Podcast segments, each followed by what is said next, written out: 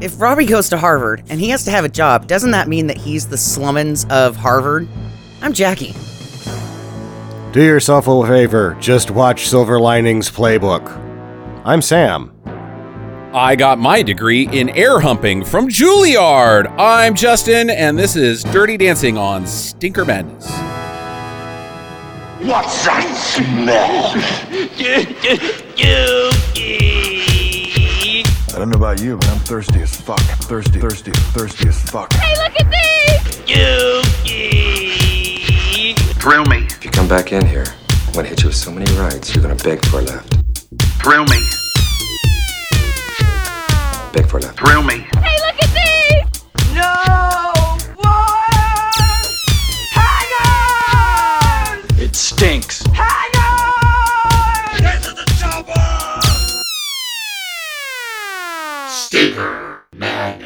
Hello, and welcome to Stinker Madness, the podcast about bad movies for bad movies lovers. hmm It's a good good way to start. Uh, insert tagline here. Hello, welcome to Stinker Madness, the podcast about bad See, movies you- for bad movie lovers. blew it too. This is uh, Jackie, and as always, we have uh, Sam and Justin with me. That's right, I am now officially the star of this show. Star. In order to be a star of anything, the thing that you're a star of has to be actually something. This, like you can't be the star of uh of parking cars. you can't be the star of sweeping off porches. shut up. I guess you can be the star. Why don't you just go show. air hump your your wannabe stardom over there? This week on the podcast, we've got a classic from 1987 starring Patrick Swayze, Jennifer Grey, uh, a few other rounders uh, that most people who have seen it absolutely love and would uh, fall on a grenade to protect it from what we're about to do to this movie, uh, including maybe possibly one of the hosts here. Um, Sam, why don't you tell us everything you can about Dirty Dancing? Like, how many times did you try to dirty dance after you watched this movie? I tried to dirty z- dance zero times after watching this movie. Also, the dancing in this isn't very dirty. The statutory rape's dirty as fuck, Right. but you know, We'll get into that later. yeah. Did you guys know that Conan started a campaign to get this movie re-released? Conan the Barbarian. Conan, the talk show host. Conan, Conan the O'Brien. Conan the O'Brien. Okay. Yes, Conan the O'Brien. And after like there was a fan campaign and it got re-released, I guess at what capacity I'm not real sure. He was then quoted as saying, "That's funny. I don't even really like that movie." Nice. I wouldn't expect him to. It's not really his milieu. Uh, what year was this? 1987. No, no, no, no, no. 1987. re-release. Oh, the re-release? It had to have been recently. Okay, all right. Because I don't remember that at all happening. No, it, it had to be post him not being on network television anymore. Right. part of the Coco business, perhaps.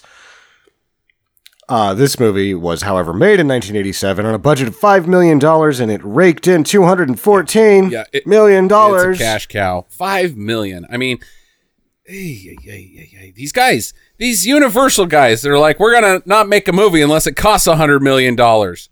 You're never gonna make any money. This this is how you make money. Every major studio, I think, passed on this. Uh, and Vestron had never made a theatrical release. Okay. So they originally had a budget of about 12 million, which was your standard block budget at the time.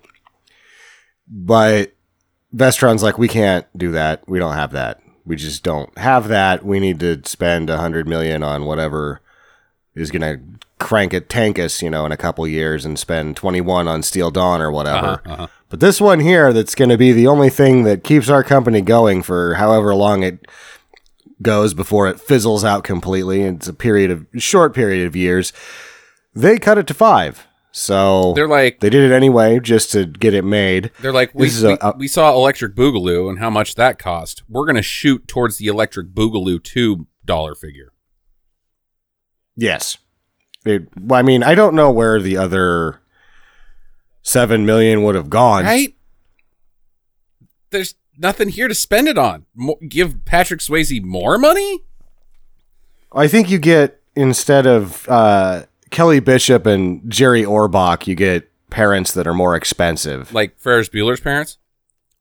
Yeah, The that's what. the the parents from Happy Days. Well, no, I think that's what they. You, Jennifer Grey just brings her movie parents with her from Ferris Bueller's Day Off, and that's seven million right there. Got blam. they got four lines. Seven I may as well get this out of the way. I guess uh, she went to Europe to promote this, Okay.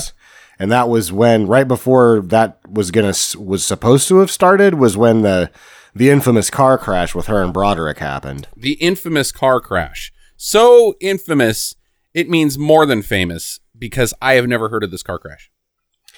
Uh, he crossed onto the wrong side of the road. He wasn't drunk. He's apparently just a bad driver, and she had whiplash. He had minor injuries. They killed the mother and daughter in the other. Oh car. my god! You're He was fined one hundred seventy five dollars. holy shit. Did you know about this? No, $175 and you killed two people. Wow. For driving on the wrong side and you said that this wasn't even in England. Where was this? Maybe it was in England. It could have been 175 pounds. It was somewhere in Europe, but Okay. it doesn't really matter where, which side of the road he was supposed to have been driving on. He had driven on the wrong side of the road and caused a head-on collision that killed a woman and her daughter. Right, not implying that he didn't start on the wrong side of the road. He was on the right side of the road and decided, "Eh, I don't like it over here. I'm going to go over there." Wham! He was having a hard time with the corners in Europe. It's tiny roads, maybe. Huh, he was driving a Fiero apparently. Uh, that's horrific. I had no idea that it is happened. horrific. I don't know that he drives a car anymore. Yeah, yeah. she cites it as being if you really look at what she did after this movie Mm-hmm.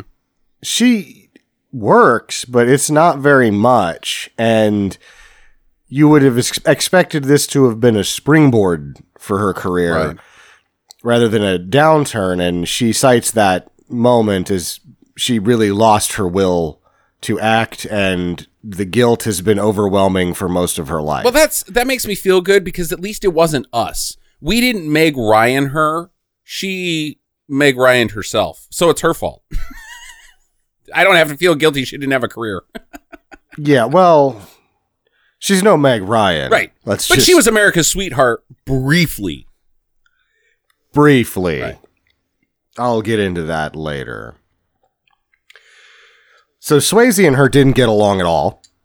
Uh, apparently, they had major friction on Red Dawn, and he had to talk her into doing it. And then they did a screen test that was so magical that they had to. They're like, no, we gotta. These are the two. He also had a in his uh, resume. There was a clause. I guess you can put a clause on your resume. you have to consent to read this resume. there was a no dancing clause on his resume because he had blown out his knee dancing and he was officially retired from dancing at this point, but he liked the script, so he decided to do it. He's like, hey, this one's got greasers and statutory rape. I'm in. right? Uh, it wasn't statutory rape in 1963. It was common practice. We're gonna get let's We're gonna get we're into gonna that. Uh, get into all that. I've I've got some stats. I think both of you missed a major point in the movie where they say that she's going to Mount Holyoke in the fall. She is 18. Sure. She is not 18.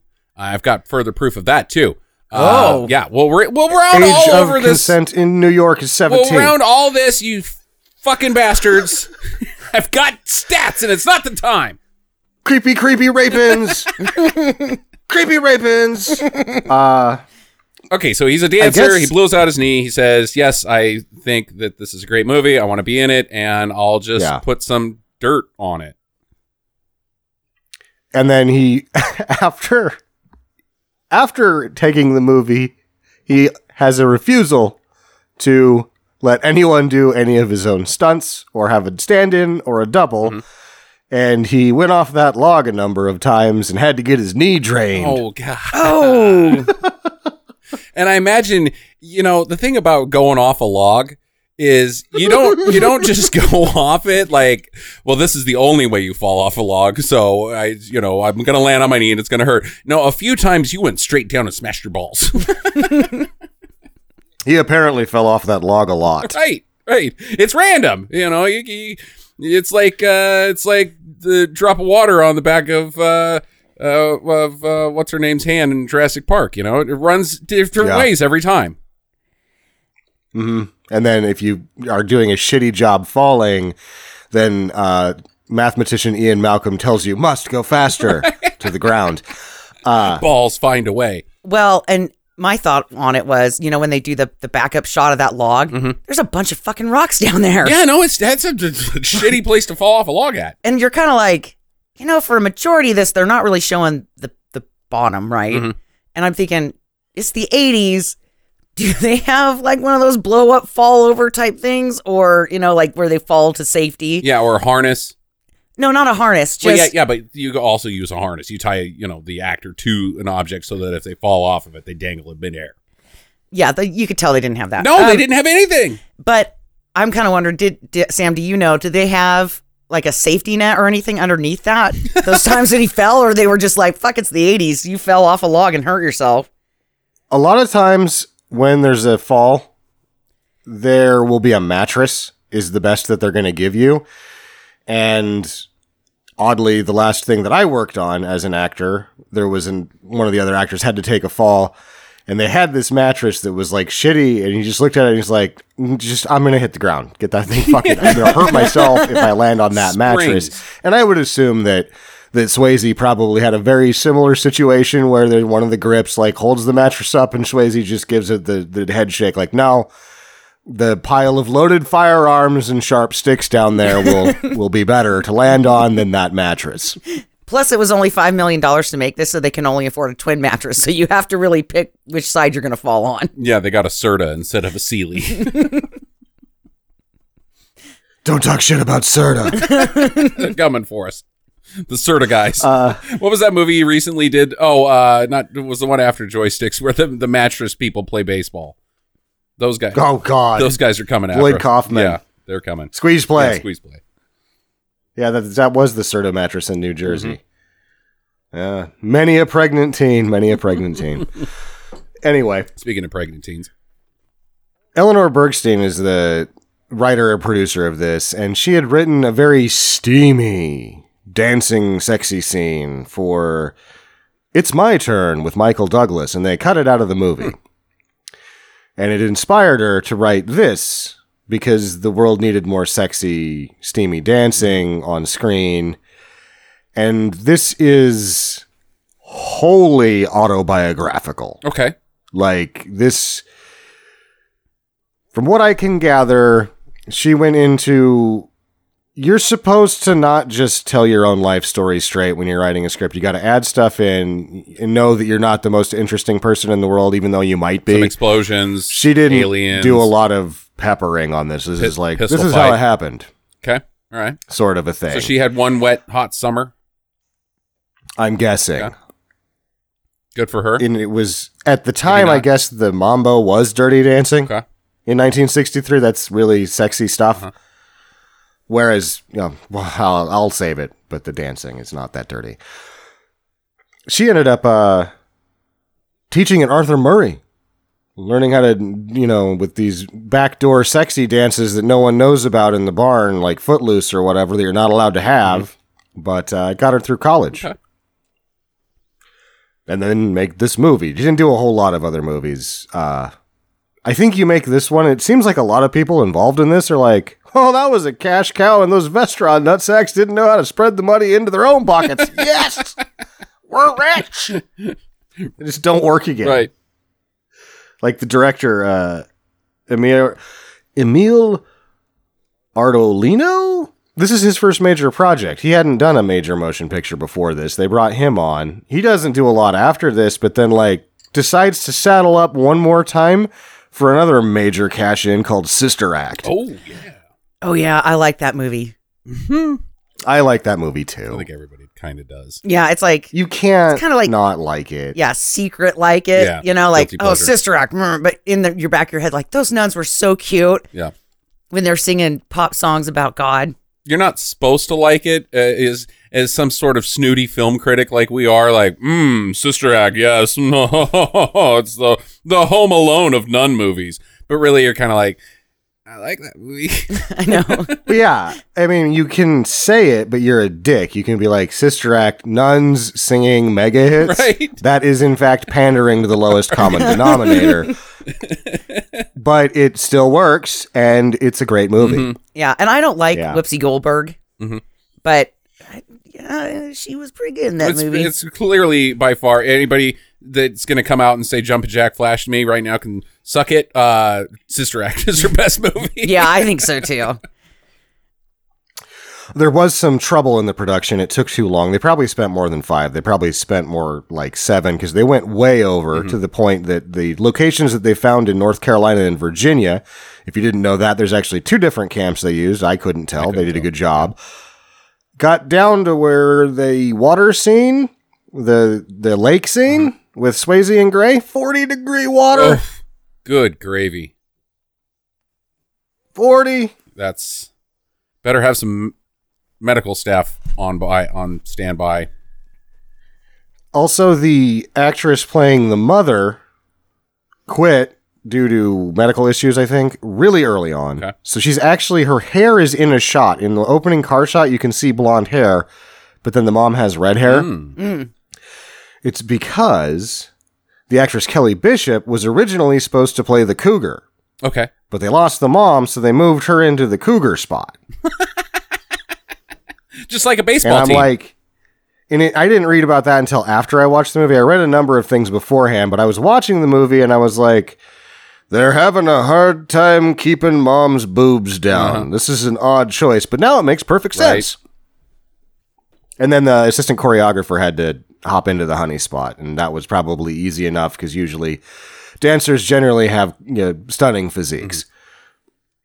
just like those cats. Uh, what else you got, Sam? Speaking of dancers' stunning physiques, Cynthia Rhodes is apparently so beautiful that they took her makeup off, or like they're like come without makeup so that so that you look sick after the abortion scene. Mm-hmm. She waltzed up, no makeup, done nothing, hair's a mess, and they're like, "My God, you're beautiful." and then they had the worst time trying to Put make her it look like she just had an abort. Like, I can just dump hot sauce on your face and you still give me a boner. This is ridiculous. Somebody get me the acid. We got we got to horribly disfigure this woman. We can't make you look bad. I don't know what to do. Yeah, because she looked pretty good even when she's like lying there. She's supposed to be, you know, having the sweats, the mm. fever sweats and stuff. And I'm like, damn, she still looks good. like her hair is just like greasy and disgusting. And you know what? I'd still crawl in the sack and be like, hey, it's okay. Let me pet your hair. You look terrific. Yeah. My God. Clairol's in fucking trouble. Is that a thing? Is May I don't know the makeup companies. Is it Clairol? Is that what it is? Clairol's for hair color. Maybelline. Fuck. Yeah. Maybelline. Maybe it's Maybelline. Maybe she That- wasn't born with it because oh god, I feel gross now for saying because you know the scene. She wasn't born with it. It, stop it. Oh my God. Okay, Gross. I'll see myself out. Yeah. well, now this podcast is just me and Sam, so it'll get classier. The new the new tagline to Maybelline. Maybe she was aborted before she could become beautiful. Is that where you were? Is that the joke you were going for? I'll tell it. yeah, Fuck. yeah, yeah. There it is. There it is in uh, all the colors. Uh, okay. Oh my God.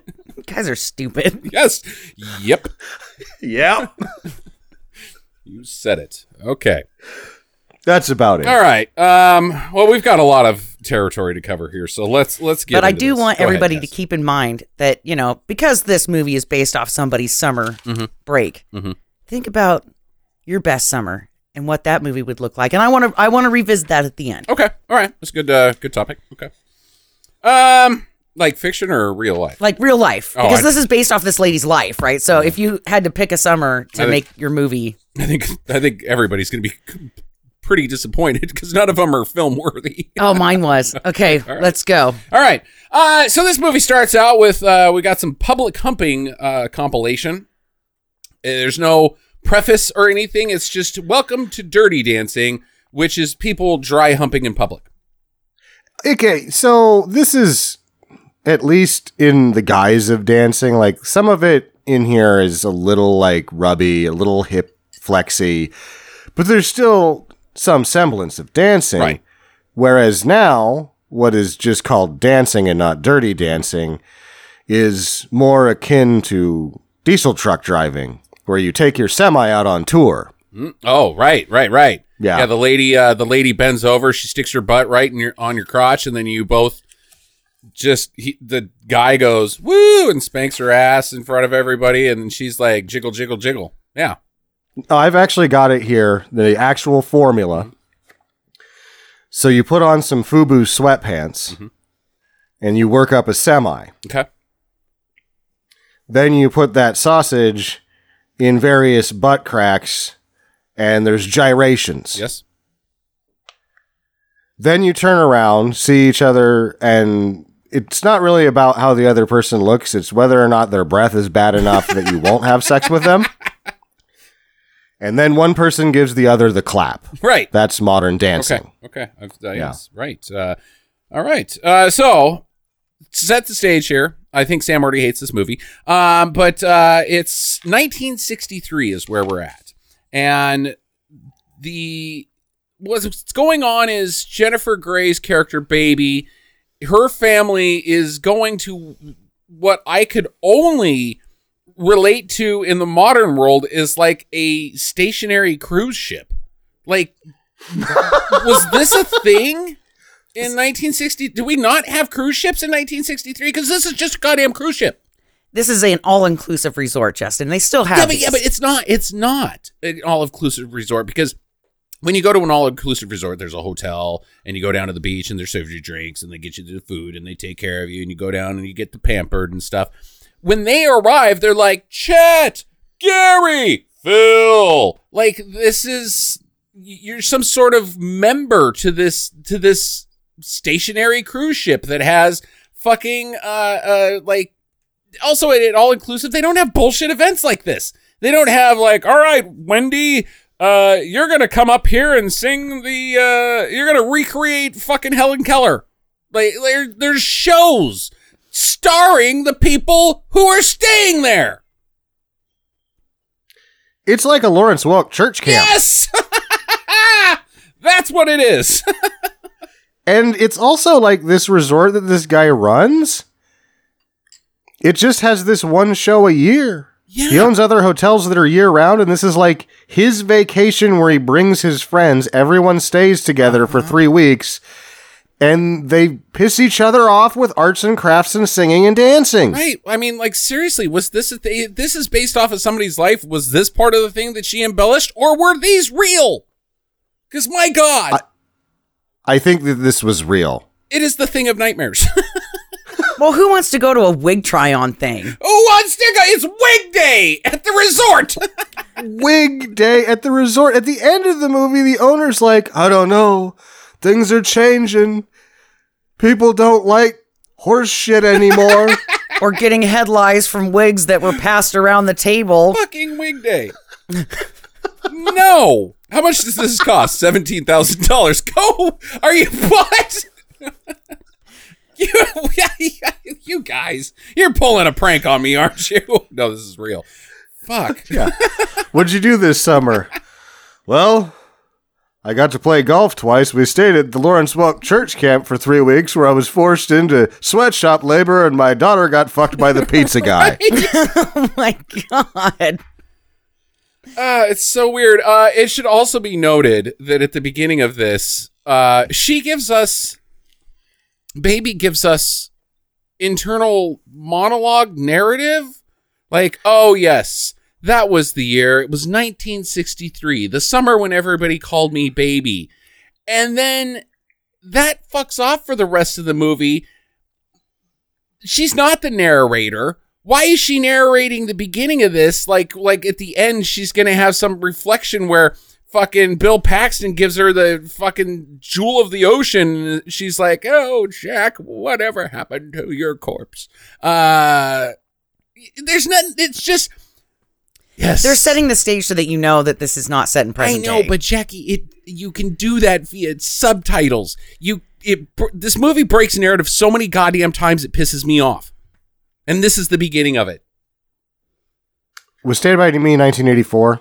Yes, Yeah, because of that, we had to have narration in movies that didn't need it. I know. uh, okay. All right. So, first activity that they get up there after they greet everybody that they know and they've seen a thousand times and that they uh, are probably embezzling from the bank with because that's who these people seem like. Um, the first activity is merengue class. Do, do, do, do, do, cha, cha, cha, cha. I think that's the merengue. Uh, this looks like one of those lines. Yeah, Congo line. Yeah, Congo line, not the merengue. I think the merengue by nature always end. Well, actually, all white people dances end in a Congo line. It has to. It's just the natural progression. We, Yeah. we only have so many things that we can do. The Congo is it. Yes, when we tried dancing, we failed. Uh-huh. And the instructor goes, Well, there's 12 minutes left and everybody's having a bad time. Conga line! Congo. I also see no alcohol here. What's up with that? Yeah, there should just be like mini bars all across this resort. yeah, exactly. Here's your terrible activity that you're doing. You're gonna need to get wasted first. Yeah, and let's let's be honest here. This is the '60s, right? So everybody's day drinking, Mhm. And smoking, smoking. cigarettes, and you don't see really any of that. Mm-mm. The mom should just be like off of her lips at this point. Right. Is it is Sam right? Is this some sort of church camp? Because I mean, even throughout the whole picture, you don't see really anybody imbibing other than this group of miscreants that live at at, at orgy hotel room. Well, Camp room. at one point you do see mom and dad, and they do have scotches, Oh, okay. but like you don't see the martinis. I, mean, I don't know. Somebody's not remembering this right. Mm-hmm. Because mom should be like, I gotta go get my hair fixed for dinner. Yeah, maybe it's that thing where like later in life you learn about what being an adult actually looks like, and you're like, oh, my parents were fucking hammered the entire time. Oh. Yeah. Okay. I need to get my hair fixed for dinner. What's for dinner, honey? Eight more martinis? need to fix your hair for that? You shut up! I can't even yell at you. I'm too drunk. At least somebody's doing something around this house. like stabbing olives with little swords. You can't even get off the couch. All you watch is baseball. How about another? Never mind. All right.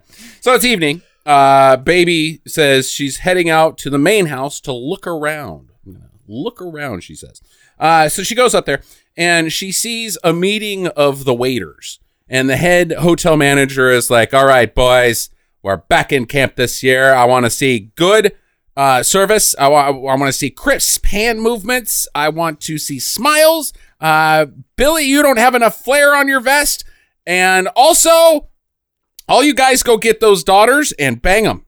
That's part of your Yeah, job. This is the part where he tells the staff in white coats who are future Ivy Leaguers, uh-huh. you you boys are Ivy Leaguers, have sex with these girls.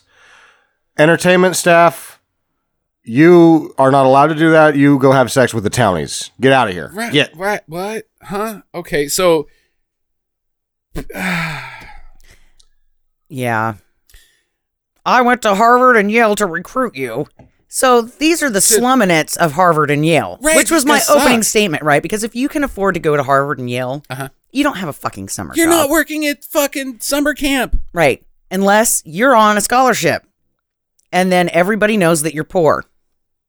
But I think there's other motive. Uh, there's ulterior motives in all of this because the guy that runs the place is like, I like putting people together. Da da da da da. They're here, and he's probably got a deal on it on the vacation. He finally talked him into it. He's basically there to give Robbie a letter of recommendation to Harvard Med. Who's there? Jerry Orbach. Oh, oh, uh, baby's dad. yeah. Okay, okay. I can see. he gets to have this like these are all this guy's friends and his friends kids and so this is how he's piecing this together and so he's like oh i can hit two birds with one stone here uh robbie probably doesn't want to have a job he only likes impregnating women but he does need a letter of rec to harvard and i know just the guy Okay. So he does that. Sure, but what's his motivation? Like, here's my thing: is he's like giving this pep talk to all these waiters, like, uh, bang the daughters. That loosens up the checkbooks. He doesn't say that, but what's why? Why? It seems like it's trouble. Don't go bang the daughter. You guys have one job: fill up drinks. That's what your job is. Not bang the daughters. That's gonna create problems later. It gives it leads way to private lessons that they have to pay for. I don't know Private what private lessons? lessons the waiters are giving other than lessons in low quality fucking that results in pregnancy. Could we get quality check in here? This seems like it's low fuck quality fucking. This I'm is with- low quality fucking I'm with- right now, I can tell you that. Yeah, I'm with Sam. You look at the waiter guys and you're like low quality fucking. It- Yeah. It's like, oh, oh, oh, oh, I'm done. right. And you're like, oh, okay. And they- and they're not even like, which would be excusable for these teenage girls if there was some sort of like ability to roam. I'm going to have a summer love. But these guys are fucking tools. like they're, They're tools. nobody's going to fall in love with tool. these. Yeah. Jesus.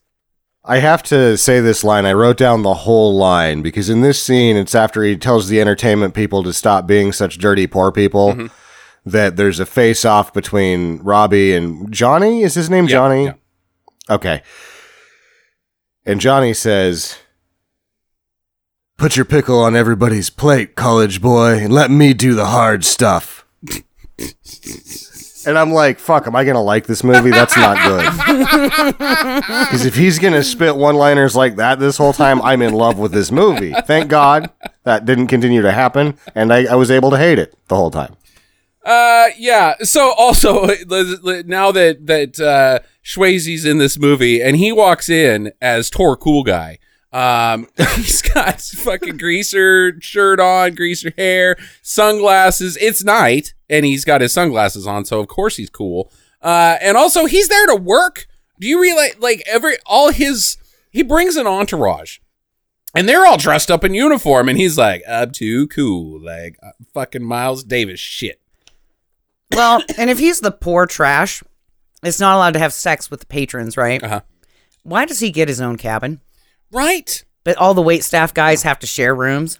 And which is more like prestigious to be a waiter or part of the entertainment? Like, if you're throwing bones to Harvard boys who are your buddies, boy, you're making them waiters. Wait, being uh, no offense to the wonderful people who have sustained us through this awful pandemic with your wonderful service. Uh, uh, we we'd all be dead without you.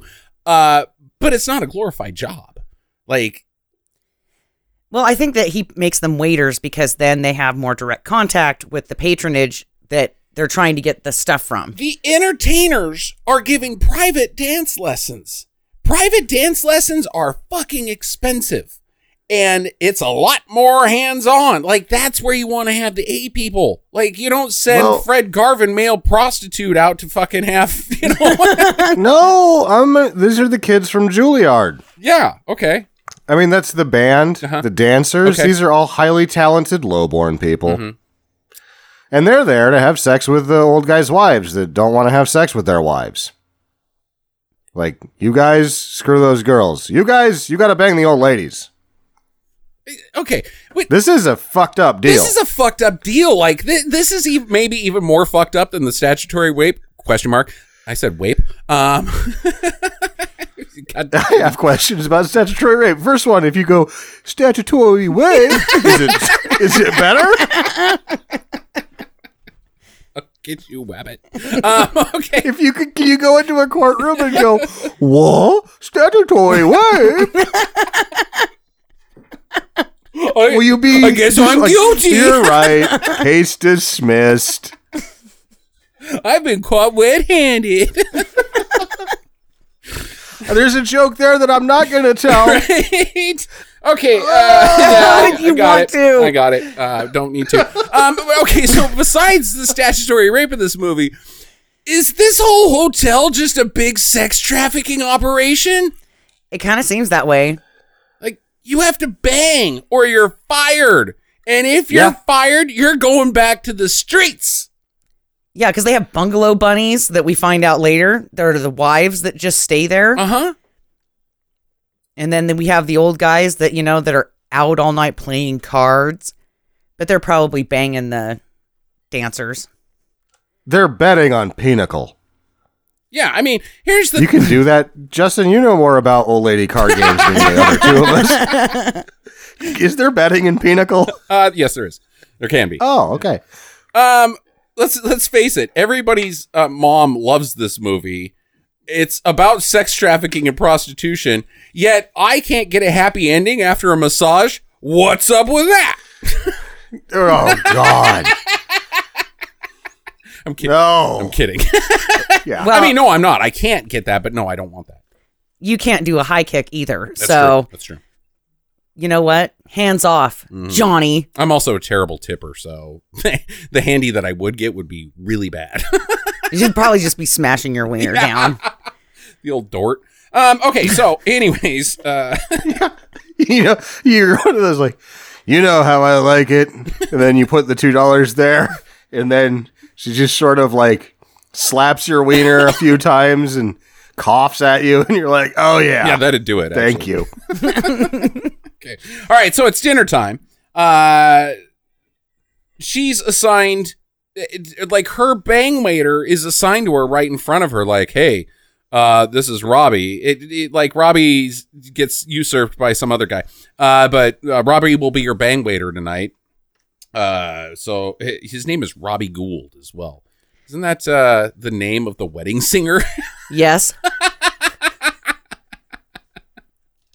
Huh? if you marry him, your name will be Julia Gulia. No, it's Robbie Gulia.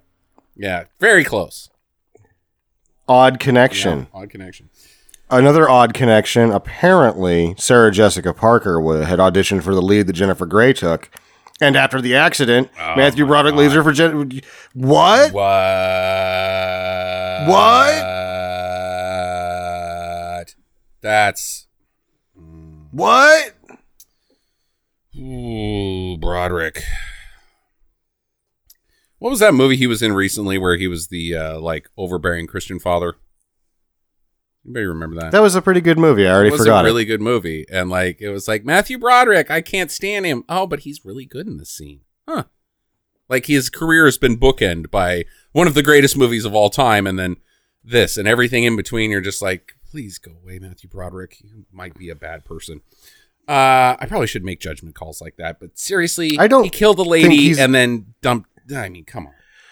I, I I feel like I saw him on Conan O'Brien say he doesn't really drive anymore, so he's obviously very guilty Yeah, about it. And also, I Remorse believe is- Jennifer Grey left him. He just Okay, ended up with alright. Sarah Jessica Parker because he likes annoying people. Right? Okay. All right. Fair enough.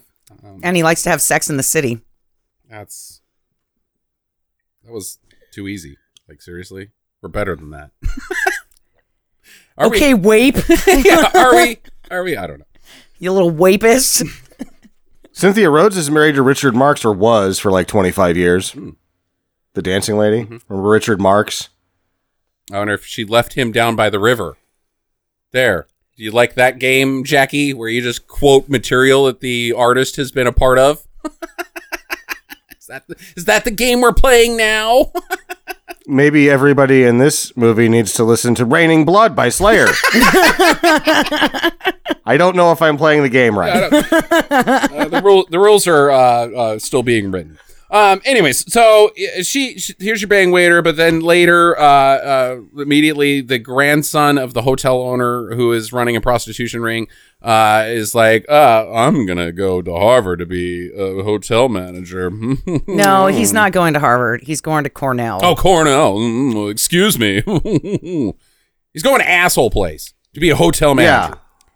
And he's he's big dicking it all over Mm-hmm, the place, and his grandpa probably after it, every once in a while has to be like, "Okay, take it easy on the guys from Juilliard. They're going to Juilliard. You're going to fucking Cornell. Yeah. Right. The guys from Brown are making fun of you. Brown. All right, so Johnny and Penny come in, and uh, they they come in to do the mambo, and like Jennifer Grey is staring at uh, Patrick Swayze because of course she is, and she's like, "Who is that?" And Uh, the grandson is like, well, they're the entertainment. They're here to make the guests happy.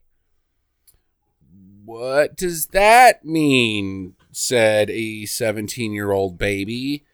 And he says it means oral sex. What is it? What else could it mean? They're here to make the guests happy by like dancing better than them, by making them be like, dude, hey, I don't need to be told I'm not as good of a dancer as you. Like, oh, let's clear the fucking dance floor so you guys can fucking, you pros can fucking mambo around. Yeah, no, I'm paying for this trip. I w- get the fuck out of here. I'm dancing right here. They're not making any guests happy. Well, uh, could I offer you oral sex? Oh, yes, I'll take that. Now I'm happy. Yeah. oh, oh, so this is like a sort of menu. right? This is a dancing menu, and I get to pick the dancing sex toy. Uh huh. I like that one. Yes. that one there. I'm happy now. Gross. That guy with the trombone looks like he knows how to trombone me. Ah, He knows how to make it slide. That was worse than I was expecting. See, I was expecting something like Jackie just said, but trombone. I like. You like the delivery on that? Because I, I knew that it was going to be that bad, so I had to do something there. Ah, all right. and then, then the grandson's like, so uh, why don't you volunteer to be part of our entertainment program, child? She's like, do I have to? And he's like, yeah, And the parents are like, yeah, honey, do it. yeah, we paid for this. He's going to mm-hmm. Cornell. Yeah, we want you to be humiliated. That's what we came for. God. Nobody puts baby It's a- in a box because that's what they do. They put her in the car or the saw box. Yeah, magician. Right. I have my first question. Okay. And this was, I wrote this question before I realized the tragedy of Jennifer Grey's career because I was not digging her this whole movie. We'll just get her, we'll just get that out of the way right now because I wrote down this question. Mm-hmm. Why didn't the makers of this film saw Jennifer, Jennifer Grey in half for real? Oh man, that is low. Because they had to give her a cock later. She wins a chicken for getting sawed in half. Here's your here's your chicken. you guys aren't. e- I mean, like, we'll circle back to Sam's question, but seriously, she wins a fucking chicken. Where did that come from? Where does it go? Whose idea was it to put a chicken in this movie? Like, thank you for volunteering. You usually get like uh like a fifty dollar gift card to Bennigan's or something. Instead, she gets a chicken. Yeah. Oh, yeah. And the guy from Jurassic Park is in this movie. And I hate this oh, guy. Wayne Knight. Oh, Yeah. you can't hate Wayne Knight. You can't hate Wayne, Wayne Knight. Wayne Knight. is fantastic. Yes, you are supposed to hate a lot of his characters, but he's just the best. Ugh, whatever. Yeah. Wayne Knight. Is he Batman? Bruce Wayne? The Dark Knight? Wayne Knight? Finkle and Einhorn? Dick Rogers? Dick Stone? Roger Stone? Hmm? Anybody? I don't know what the hell you're talking about. like, as soon as you went off the Dark Knight thing and started just randomizing words, I was like, what the fuck is he talking about? Richard Stone Boner. Dick Boner. Miller, Miller Light, Light Dick, Ing. God. Light dicking, that's what the guys in the white coats are for. yeah, I'm pretty sure Wayne Knight's Batman. Um, anyways, okay, Jennifer Grey. Um, she's great in Ferris Bueller. That's, I mean, she Jeannie is the ultimate bitch sister, and you couldn't have cast a better person to play Jeannie than Jennifer Grey. Uh, Red Dawn sucks all the way through, and then there's this. Jackie, where are you on Jennifer Grey? Don't care. Yeah, I don't think I really care either. Don't care. Yeah, Yeah. And Well, you quite sound honestly, like you care. You actually sound like you have well, venom. no, and. I, I felt bad because I read about that car crash thing, and it really seems like she's done a lot with her life to like make up for it. And even though she wasn't even driving, she Right. was just there. Oh yeah, you good person would feel remorseful no matter what. Uh, so she sounds like a good person. I don't like her on screen. Uh, I have another note later that is, if I want this, I just get the real Barbra Streisand. Mm, yeah, right. Right. That's a good point, Sam. There is one shot in this movie where her and Patrick Swayze look like they're going to kiss, and their noses are exactly the same. Mm. It's at the end. As Patrick Swayze or Barbra Streisand? No, Patrick Swayze and Jennifer Grey have the same size and shape of snoot. But her head is much smaller than her his. Right, Yeah. but nose to nose, Yeah, they got the same nose. Yeah, she's got a notoriously uh, big schnoz, which is okay. Um, but then she gets it fixed or whatever. she did. Yeah, she had a nose rhinoplasty done. So she is Meg Ryan. and she says that that it, it kind of ruined her career because Absolutely. people people couldn't didn't recognize her anymore. Yeah, no, and don't do so that. it it took away her fame. No, you that you are an individual person that is recognizable by your own individuality. Never fucking do that. That's god damn it, Hollywood, you buttholes. Um, let's give her. Let's throw her a bone though. Patrick Swayze was a professional dancer. He's notorious for being a an exceptional dancer. She was not. Uh, I, I thought I read that she actually is formally trained in dancing and was very good. oh, okay, all right. Then and that's I'll why he was like, up. "You should do this." And as I I keep mentioning Cynthia Rhodes, she's in a number of his movies. Like he, even though they didn't get along, and I guess they really didn't get along. There was a point where they had to like show them their test screenings again to be like, "Remember what we're trying to do here, you two. Yeah, Even though their working relationship is that difficult, he obviously respects her ability. was she a good dancer? Yeah, Yeah. I can't fucking do any of that shit. No, I think she's. I think she's a fantastic dancer, in, at least in this movie. Yeah. Is she Patrick Swayze? No. No. No, nor is nor is she Cyn- Cynthia Rhodes. No. So, all right. Uh, are we ready to circle back around to this movie? Yeah. Okay. All right. Uh, so, anyways, uh, she goes for a walk after winning a chicken. I don't know if she was like, I've got to go for a walk to free this animal, or I'm going to drown it in the lake. I don't know. Is this? dinner? I have a brief rundown of the rules of this place. I'm supposed to go choke this chicken. Oh! She's just outside choking a chicken. Yeah. Die! That's not what we were talking about. chicken is like, I'm here for the comedy. Okay. All right. So on her walk, she hears Huey Lewis and the News coming from an apartment above her. God damn it, movie. Yeah, soundtrack. Soundtrack. And of course, because she is privileged and it says uh, no guests, staff quarters, no guests, please. She just fucking walks right in. Right? Like, it's fine because my daddy knows the owner. So I'm just going to go wherever the fuck I want. Mm-hmm. Yeah. Hey, here's a guy. I have- Go ahead. I have question two to burn. Okay. I've seen some things that are hard to coordinate in film. I've seen things that even when you go, oh, that's wire work, or there's this many stunt people, or this is digital and this isn't, you're like, how did they make that happen?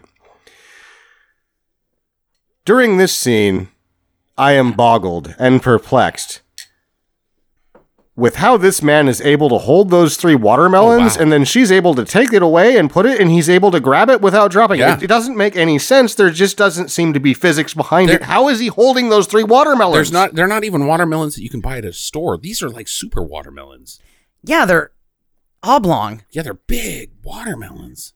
And He's holding three. yeah, that has to be heavy. Yeah. Maybe it's uh maybe it's some sort of symbolism that we're not picking up on. Big heavy watermelons. Oblong. How many watermelons did they go through? How long did this take? Is this scene why the movie went like four weeks over and they had to freeze to death? Uh Because they couldn't get the watermelons juggled properly? yeah, they got to go to Gary Kurtz and ask for more money cuz the watermelon budget has been exploded 16 times over. and they're like, How bad is the watermelon budget? And they're like, Have you seen Mr. Majestic?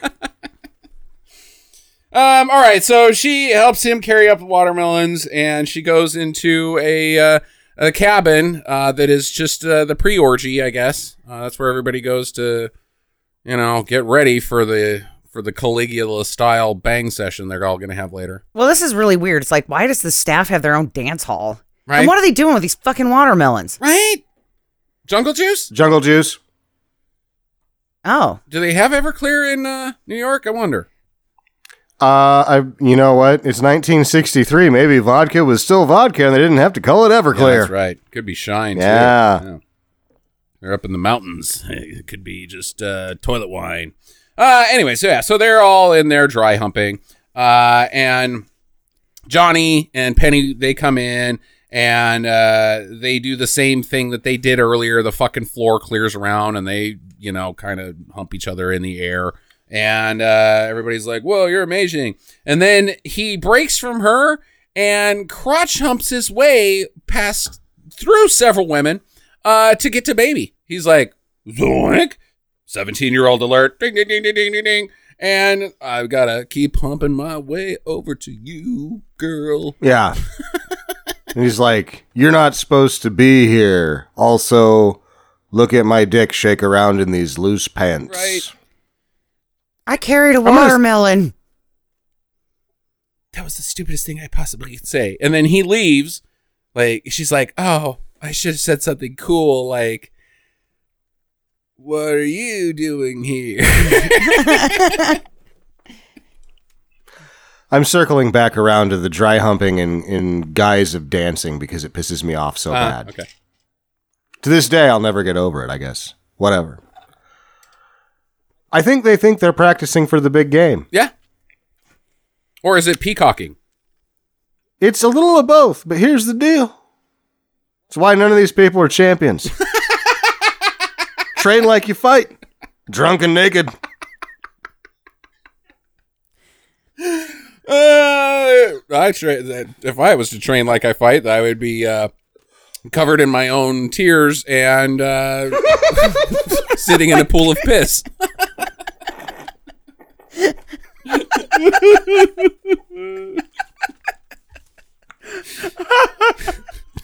All right, I'm ready.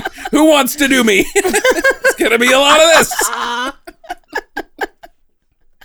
Hope you like it, because you don't have a choice. So apparently, dance clubs need to have some more alternatives to other people say. yeah. How about some accessibility options here, guys? Haven't you heard of Title Nine? I can't smoke in your bar. Can I cry and piss myself in it? Because I'm horny, baby. Uh, oh man. Okay. Uh, I'm starting to get lightheaded. Woo. All right. Um. So he he walks away from her, but then he circles back, air humping still, and he grabs her and uh, teaches her how to air hump.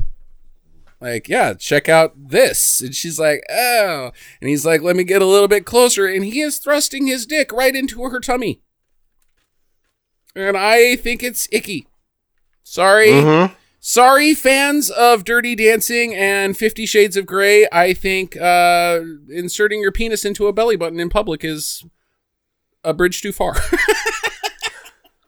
Yeah, it is. So I'm like, let's just get drunk and screw. yep. I liked it. Okay.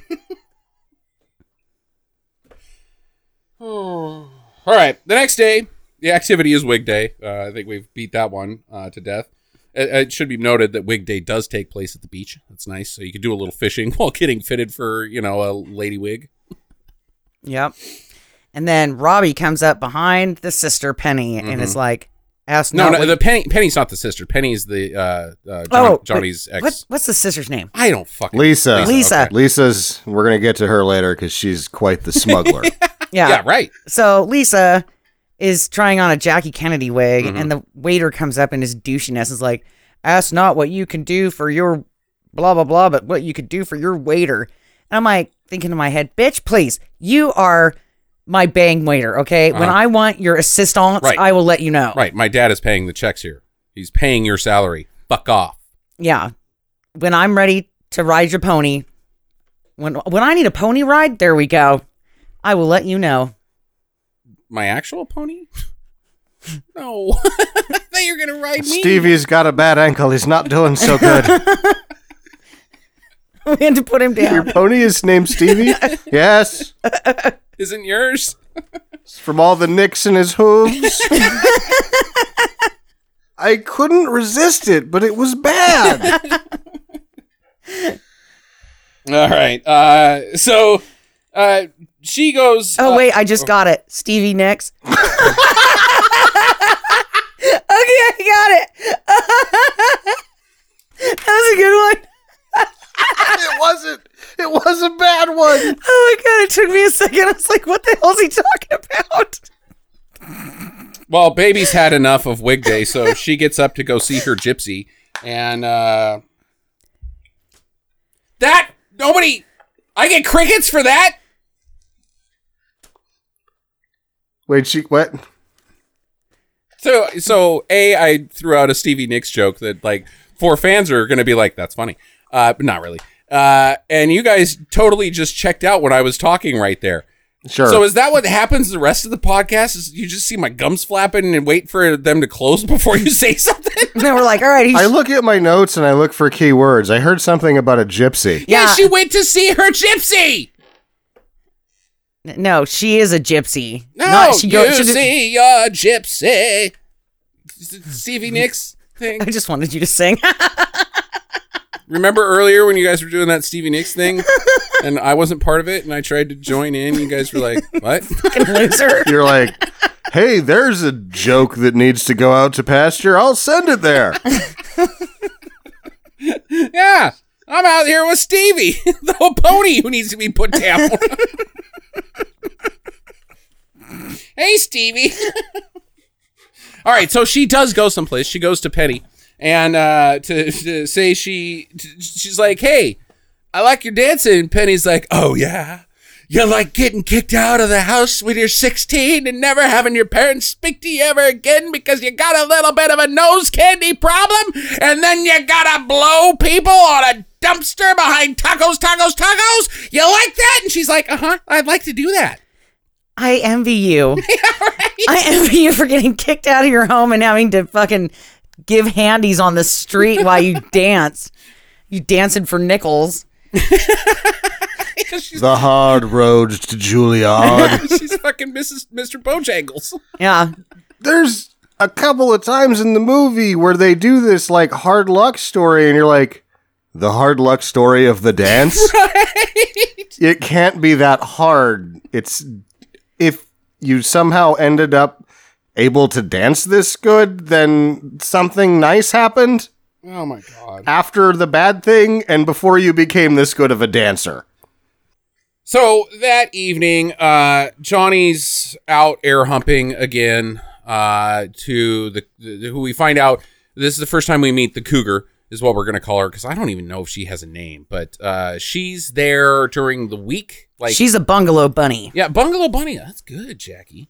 Uh, she's there every week, and her husband only comes up on the weekend. So in, on, on the weekdays, her job is to look for the D. Famed choreographer Miranda Garrison. Yeah. Okay. And he's he's working with her. They they clearly have a relationship. Uh, well, not maybe a a romantic relationship, but definitely a professional one where he uh inserts his penis into her vagina or wherever else she demands. He's a gigolo, Mm-hmm. and he's bitching about it. Mhm. Yep. It's like, you don't know what it's like to grow up and learn to dance and then have to fuck old ladies that are pretty hot. You don't know what that's like. It's hard. Then they Almost as hard as my boner. then they give me money Then they give me money. For my five minutes. Johnny is not what I'm going to declare a uh, a sympathetic character.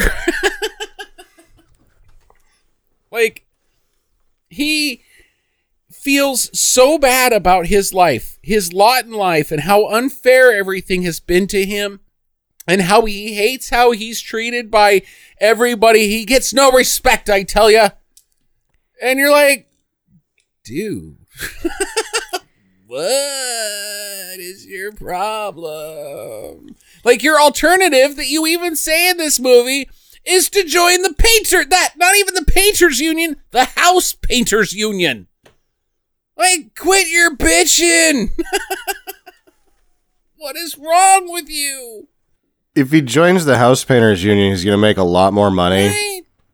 Actually, he's not because he's going to go to Juilliard, so he's fine. I mean, he's got options here, and one of them is to bang hot ladies for cash. I mean, maybe that's not great for everybody, but come on, seriously. I know it's so hard when the Lolita Express gets reversed to young men who are actually trying to stick their dick in anything He's they can see. 25 years old. He's not young men. He's a grown ass adult. Uh, I think he just needs to up his rates. If he's bitching about being poor, Right. these women can obviously, I mean, they're dripping in diamonds, right? Uh-huh. And really expensive clothing. They can afford to pay more than what he's currently charging. And he just needs to say, hey, listen, bitch, you want to ride this Stevie next? You gotta. No, nobody. you gotta pay to play. Yeah. Yeah. I mean, here we are, 1987. Reagan's killing our children by telling them to say no to drugs, and Nancy's out giving blowjobs, and uh, and and people are dying of AIDS, and we're supposed to feel sorry for this guy. I feel like Reagan was killing us with the ramen noodles and the really shitty pork chops. Yeah. Oh, he had Reagan steaks. Well, no, back then in 1963, they probably still made good pork chops. Oh, oh, right, right, right. I was just talking about Reagan era pork chops again because I'll never get over it. yeah, yeah, the uh, the pork chop market. Yeah, I remember that. I don't. The rubbery ones that were like thin. You're like, oh, Oh no, wait, I I, use this as a frisbee. I was thinking pork bellies. I don't know what you're talking about with the pork chop thing with the Reagans. I, I don't remember 80s pork chops. Because your family was poor Mine? and you couldn't afford pork chops. No, the pork chops were the only thing you could afford if you were poor, and they were really thin, and there was no way to cook them without turning them into rubber. I don't know. We didn't eat pork chops when I was a kid. We didn't eat all when I was a Oh, kid. We just oh. drank. I'm from the mountains, bitch. Yeah. Drink your dinner in the mountains. Seven, have a beer. Turn eight, Yeah, you're up into whiskey.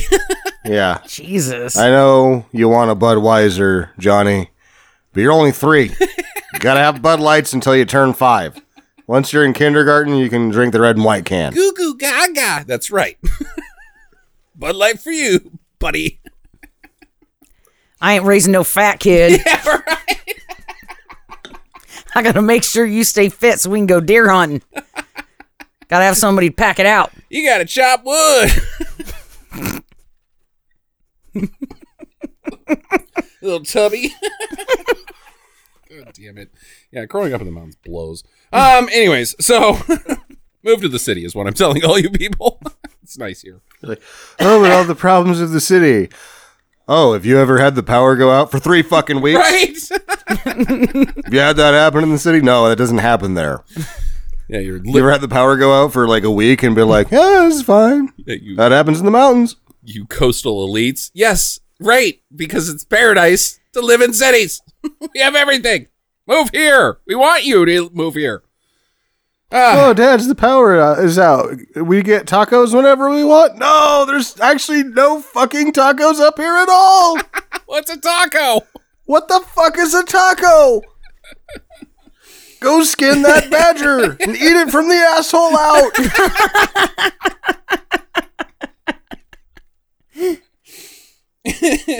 it took your eye. You deserve it.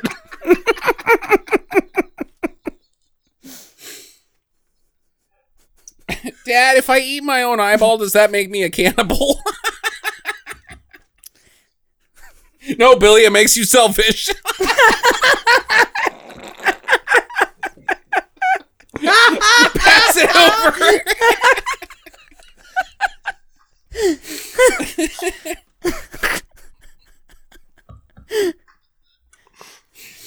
okay, all right. So Johnny's humping married women, right? yep. okay, and uh, uh, uh, baby and the hotel brat they go they go to the lake, and he says he says she sees uh, uh, Robbie walking with her sister, and he's being a total day. It's I think it's implied that Robbie took things a little too far. Maybe maybe he tried to go under the bra instead of under the sweater over the bra, and uh, she's like, "How dare you!"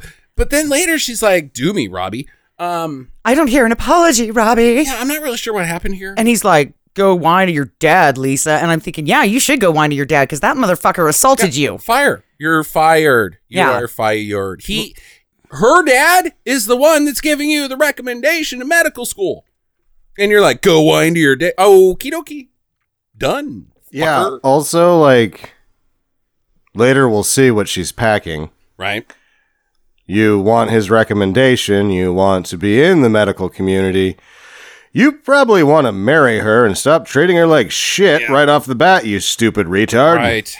So baby's looking after him, and and the hotel kid goes, you know, sorry you had to see that, but sometimes in this crazy mixed up world, you gotta see things that you don't want to see. And the whole time I'm thinking. I'm watching Dirty Dancing right now. Are you talking to me, hotel kid? And you're also like, okay, Harvey Weinstein. Oh, Uh, He's Harvey Weinstein. The grandson is a real son of a bitch. Yeah. Sure is. and it's like, dude, that's my fucking sister. Yeah. and you're you see you saw it you're you are in charge of this hotel Mm-hmm. you've seen that he assaulted my sister and you're not going to do shit about it Right. fuck you dude Yeah. Ugh. and then he's like i i am the catch of the county i mean last week i i got a girl from jamie the lifeguard Hey, he's bragging about the other chicks he's banged. yeah and he he she i he asked right in front of me what does he have that i don't have and she answered two hotels yeah so these women don't like you but they do like your money He is bragging about the other women he's banged in front of his current date and also confessing they only like him for his money. Yeah, because he's a little weasel. Wow. And then he's like, Well- Are you hungry? I know we just got uh, through with a giant dinner feast. Is this how Don Jr. gets chicks? seriously, though? I mean, it's kind of joking, but kind of also seriously, like, is this what it's like to date Don Jr.? I hear he makes a good drink. Huh. Okay, so do I. No, They just put a a bunch Georgia of alcohol in. homeboy. Georgia Homeboy. Is that the drinks that Don Jr. makes? Mhm. What's a Georgia Homeboy? GHB?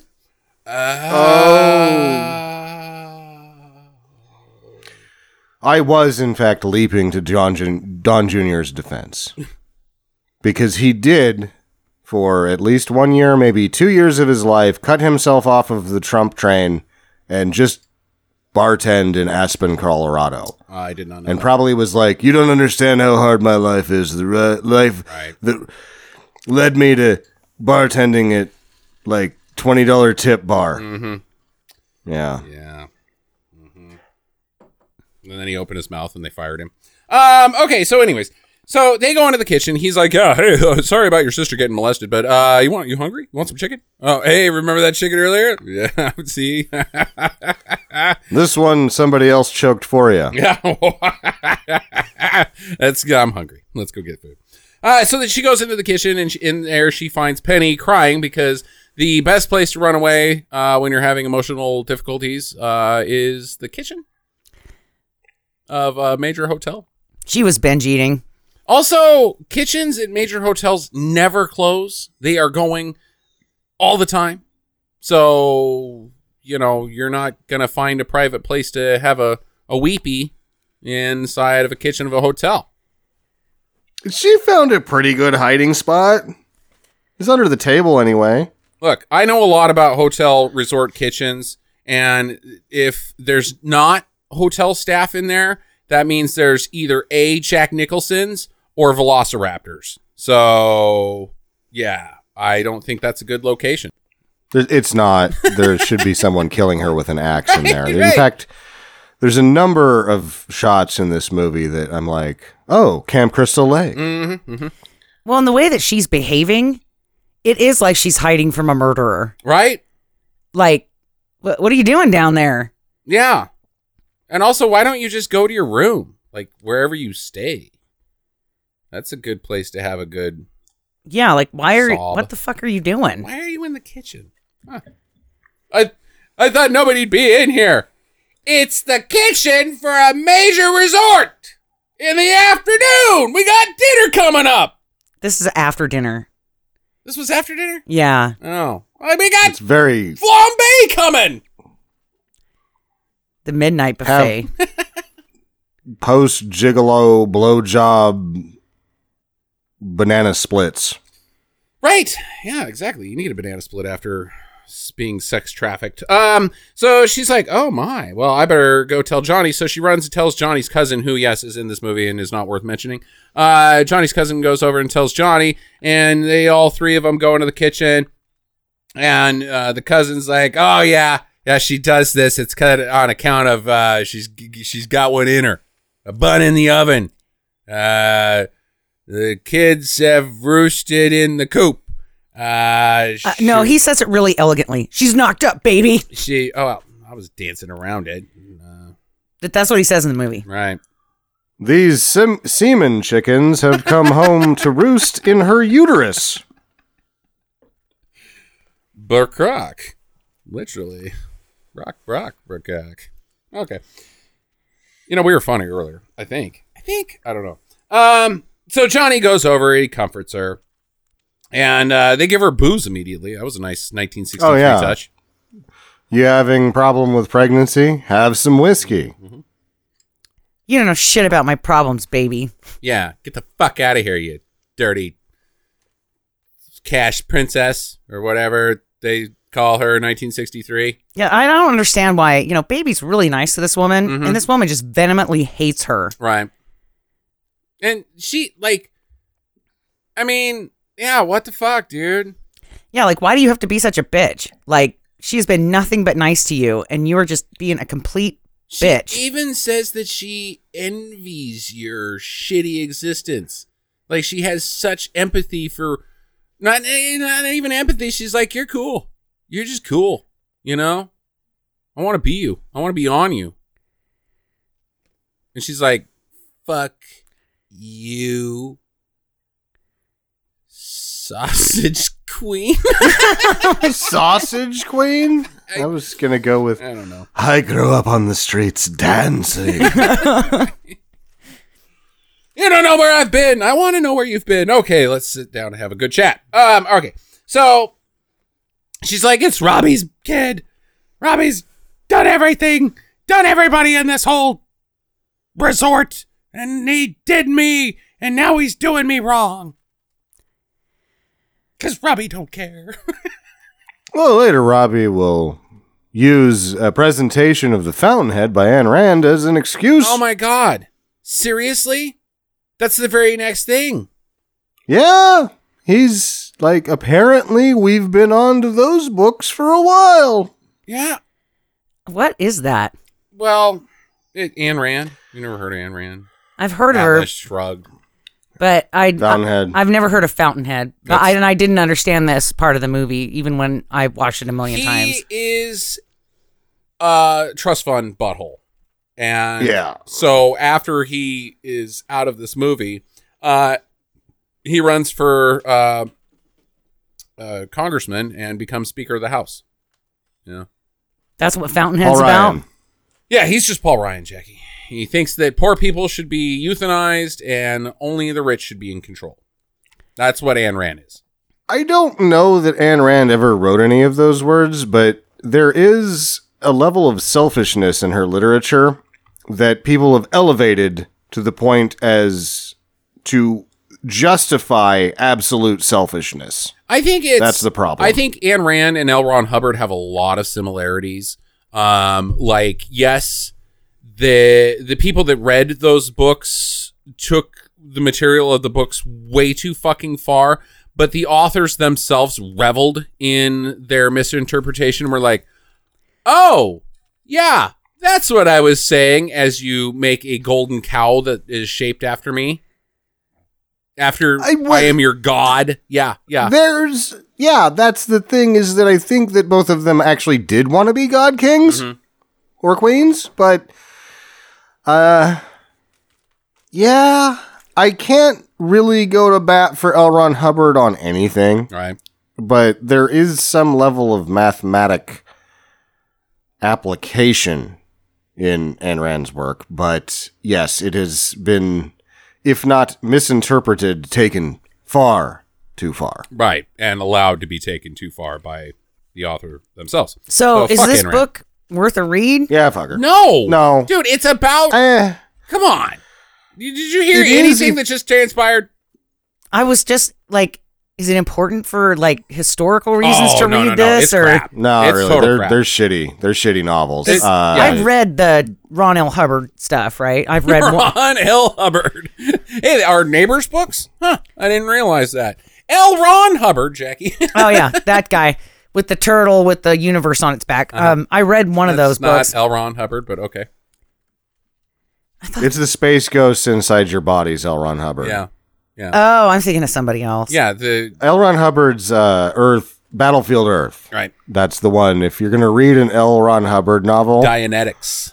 I yeah dare you to read uh, Battlefield Earth because it's daunting. Dianetics is I didn't read it, but we had a friend who did, and he said, "Seems like bullshit." so if you want to read Fountainhead, you could do that, Jackie, and then report, to us. But I expect your full review of the Fountainhead to be seems like bullshit. right? Yeah. All right. So, uh, baby, uh, she she goes to to her dad, and she's like, "So, I- say, um, a friend of mine needed a medical procedure. Would you be willing to pay for that, as opposed to giving it to her, my doctor father?" Who at times seems both progressive enough to be like, that woman needs help. I will clearly help her with her medical situation, but also oppressive enough that he's like, abortion's wrong. Um, But then he knows exactly how to fix a botched Right. abortion. So does he think abortion is wrong? I think as you approached him correctly and being like, that salsa dancer that's so good Mm-hmm. has been knocked up by one of the staff, who is and it could end her career. who is he'd be likely a rapist, just so you know. And he'd be like, "Oh yeah, we talked about this at poker. Uh, I'll take care of it Right? because we're at a weird sex resort themed with Lawrence Welk. I haven't engaged any of it because my wife's rack is gigantic. Yeah. Yeah, this. The, I mean, this is the crux of the movie. Is is well, there's two cruxes of the movie, but this scene is one of them where she goes and says, "Daddy, can I have 250 bucks for an abortion? It's not mine, I promise. Not this time, at least." Uh, and he's like, "Sure, honey. Here's 250 bucks." And so she goes and gives it to to Penny, and Penny's like, "I can't take your money. Uh, I've have got to work." Yeah, I've got to dance. I I can't take a day off of dancing ever." And also, the only time that it's possible to get an abortion in 1963 is Thursday. From a traveling Yeah. doctor. Right. Don't forget that this guy's a traveling doctor. Because nothing says Oh, God damn it. hygienic and ah. probably gonna go well Oh, like God. traveling Oh doctor. my God, dude, Jackie, they, Yeah. they want us to go back to those days. They want us to go back to those days. It's okay. I think Johnny has a, his own prescription, which is a serious helping of ovarian delights. Don't say that while I'm drinking White Russian. It's pr- I can't do a spit take with White Russian, Sam. no, you can't. it's it's precious drink. Jackie seems confused. Jackie, are you familiar with the ovarian delight? No. It's not so much a delight as it is a headbutt to the ovaries. How do you get your head up there?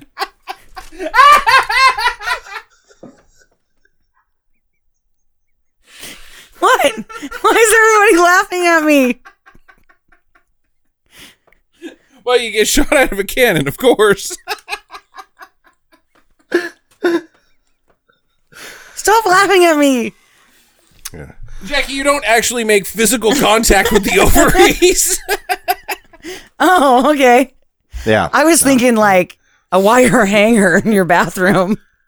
oh, yeah. So you were thinking of real abortions. I was just giving a shout out to Maddox, who's apparently fallen from comedic grace over the last couple of years. but- See, and, and I was thinking like, no more wire hangers from Mommy Dearest. oh my god, and I'm like, maybe she has the reason she can't have any she's kids got is that PTSD. Yeah. yeah, because she used too many wire mm-hmm. hangers. the deleted scene from Mommy Dearest where she goes to the Lawrence Welk camp and she's like, "Here's all the wire hangers, abortion." She's making it rain with wire hangers. yeah, making abortions rain. Oh shit, Joni Crawford's here. You know what that means. Air horns go off. Fucking techno. Mm, mm, mm. Wire hangers for you. Wire hangers for you. Wire hangers for you. Oh wait, you probably look like you need like three. Summer break 1963. Joni Crawford. If you're just joining us, you've reached the tail end of the most inappropriate episode of Stinker Madness that's been aired in some time. no, fuck you, Sam. Totally appropriate. They're trying to ban Roe v. Wade. Those motherfuckers. They want to go back to this shit. We're just, we're just, we're just warming up the people to so that they know what to expect when when these fuckers take away women's health care. Oh, and by the way, if they decide to overturn Roe v. Wade, I will be getting my medical license and performing abortions in my basement. Yeah, yeah. I'm in, investing in uh, wire hangers, the company that makes those. Because that's, I think that's as qualified as you are. You're also. I believe that Crawford. company is called Abortions Are Us. It's right next to Babies R Us. right? Take your no, that's awful. The hanger store next to the Babies R Us. Just an image I can never scrub from my brain. The hanger store. Yeah. Dude, if we get to the point in America where we have hanger stores, we've got deep rooted issues in this country that we need to discuss. Yeah, because you know that once a week there's going to be some guy walking in there and being like, "I'm here to get hanged." No, that would be the belt store, Jackie. No, the hanger store. Oh, no, I mean the belt store. You're talking about Well, about. you get your best belts at the jack off store. right, right, exactly. Yeah, everything's got a second use. Something's seriously fucking wrong with us. Yeah, where David Carradine's the spokesperson and they only play INXS inside. Oh my god! no one is safe. No one is safe. Hey, I think it's okay to make fun of people that died by auto erotic or auto autoerotic asphyxiation because you know what a way to go. they went out on their terms, baby. He died like he lived, jacking off while hanging himself with a belt. right? It's you know, Elvis died on the toilet. You know, if we're gonna pick ways to go. Let's do it with our pants down. That's it. When I get old, I'll be like, I think I'm gonna die. I think this is it. Take off my pants. yeah, it's like the old cowboy thing. Uh, you got you want to die with your boots on. Well, I want to die with my pants off. Okay. Noted, sir. Yeah, and don't do that thing where after I die, you pull my pants down and be like, "Well, I did it. He died with his pants on. You saw it." no, get him off before. Let's get. Oh, he's gasping. Somebody pull, pull his legs. oh no, I'll, I'll come back. Then they resuscitate you, and you wake up, and you're like, "Why are my fucking pants down?" And be like, "Do you remember in 2021 when you were like, hey, I want to die with my pants off?" So I just yanked those babies off and showed everybody your Oh, wiener. if you think I'll change my mind between now and, and the next uh, good luck to me 40 years, you got another thing coming. If my pants aren't off and I turn into a spooky ghost and I look down and I got pants on as a spooky ghost, I'm going to be mad because you know I want to come back as a spooky ghost with my cock out. you want to be a Pooh Bear? What if you get ghosted? Boo Bear. You turn into a ghost, and you've got pants around the ankles. Yeah, right. So you have to haunt people. Be able to be like, "Hold on, I have trouble with stairs. I will shake my wiener at you later. Yeah, usually ghosts. Give me five. Usually ghosts rattle chains. I'm just trying to put up my pants. what is that horrible sound? It's me. My pants are down. Hold on. Okay, where where, where are we at in Um, this movie? we're at the point where Patrick Swayze dies as uh, with his pants down. Um, oh, fuck, where are we? Okay, so uh, yeah, we're at the uh, the discussion about uh, abortion. I think. Uh, so she yeah she goes she gets the money. She goes back to uh, the hump house where everybody pre humps before they go hump. And uh, she won't take the money because of the dance on Thursday. The doctor's only there on Thursday. She's got to work, and and uh, so baby's like, "Well, I could do your job for you." No, she says, "Well, can't somebody fill in?" And Johnny, being the fucking facetious dickhead he is, that already persuaded Penny not to take the money in the first place with his snide comments, Uh-huh. is like, "Who's going to fill in? Everybody works around here. Everybody works." And I'm like, "Yeah, it's your fucking job. Like, you're here to do a job. Right. Yeah, But I think he means then- everybody works, like even the guests, because eventually all of the guests are doing the jobs. Well, and the, and she's like, "Well, if I can do the magic show, why?" c-" He's like, "Oh no, wait." He goes, "I've been drinking." Uh, he goes, "Who's gonna do it? You?" And she's in her head. I mean, you could just see the wheels turning. Well, I did do the magic show, and I won a chicken. Right? So yeah, When was the last time you won a chicken, Johnny? yeah, Johnny, Johnny, poor ass. Yeah. Listen, you fucking street walking son of a won, bitch. you won poultry lately? Because I won poultry. How much poultry you won? None. I've never won any poultry. uh, I've won. I've won pork before. That's not poultry. I know everyone's won pork. Yes, I know. I, I know we all have. Uh, we've all won pork, but uh, What? Yeah, I've found pork. yeah, pulled pork, butt mayonnaise. Okay, um, weird. Somebody's gonna get that, maybe. Probably not. Uh, so Nobody's gonna get found pork and butt mayonnaise. If you'd like to know about found pork and butt mayonnaise, we could describe it at length. Uh, email us at Talk of Stinker Madness. I think it's actually uh, the the butt mayonnaise is your profile pic on stinkermadness.com, Sam. So oh, Do I have a profile pic? yeah, sure you do.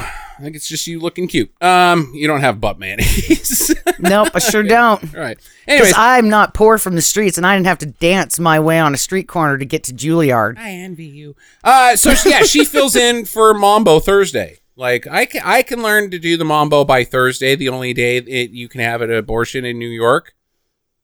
Uh, Um, and so we, then he's like, "You don't understand. This is a hard thing. We have to like, we only have a week to practice a dance that will only last three minutes, mm-hmm.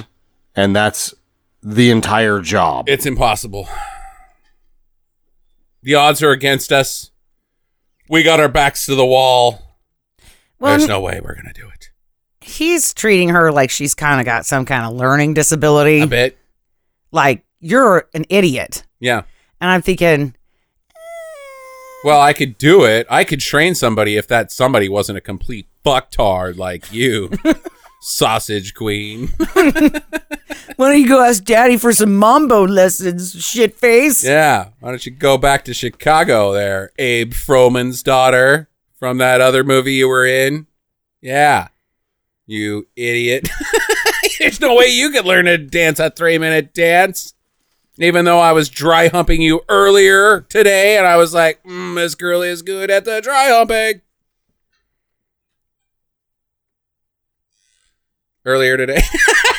okay. All right. So he agrees eventually, uh, and we get a montage uh, that involves her and him working back and forth together. Uh, To some- the song Wipe Out. yeah, and uh, her on a bridge, which I think is an iconic scene the foot stamping. She's, I can't do it. Looking not very hot in cutoffs scene. yeah. Yeah, and we get That's this. where I wrote a number of notes about how I wasn't in on Jennifer Grey, and this is where I'm the most not in. Is I'm just like, this is supposed to be sexy, and oh, I think it moved ber- more with Barbra Streisand in the short shorts Mm. uh, on A Star Is Born.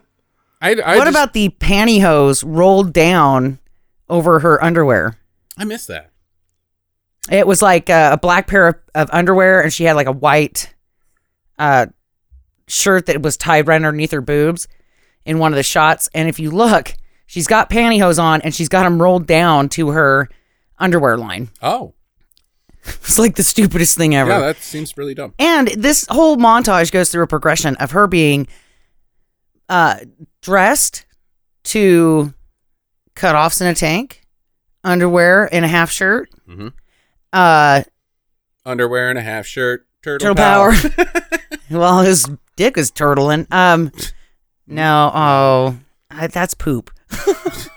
the turtle's not a dick. Never mind. Okay. Um, whoop. Uh, yeah. So I mean, she goes from being like this uh, conservative, innocent person to I am a dance slut now. Right, right. In a very short amount of time. Yeah. It's only a week, Yeah. But now I've got the confidence. Well, it's not even a week because there's two montages, Jackie. We if you have two montages, like you are your, your first montage is quite short. We've only got two montages in a week. So it's the, the first montage is clearly like 3 days. She goes from super conservative being like I'm not wearing clothes while dancing anymore. Yeah. So yeah, he. uh In fact, there's a there's a beat here, uh, a heartbeat actually, uh, where he's like, "You just gotta feel the mambo. Don't worry about the steps. Feel it. It's like a heartbeat. You're just looking for a heartbeat, aren't you, Don Johnson? Uh, here, feel mine. Feel my heartbeat through my sweaty, sweaty shirt with my."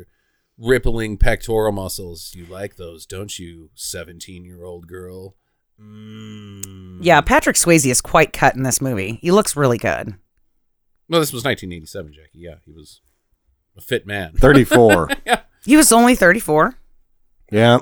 And he apparently, in the dance scenes where he was wearing costumes, wore a girdle to seem thinner. Yeah, yeah, I did read that as well. Oh, But weird. that's standard practice among among dancers. Mm-hmm. Then they have another montage, and it starts. Whoa, go ahead. We have to appraise the situation of dirty dancing Okay, because this movie is called Dirty Dancing, and there's really not that much dry fucking in it. okay. But I wrote down Dirty Dancing because you're in a barn? Because they're doing their their dance montage in a barn, and barns are dirty. I remember this movie coming out, and I think this is where we're going to end this episode. Actually, um, I remember this movie coming out in 1987, and my mom being like, "Well, I don't know if we should watch Dirty Dancing," because my mom was very uh, uh, conservative sexually.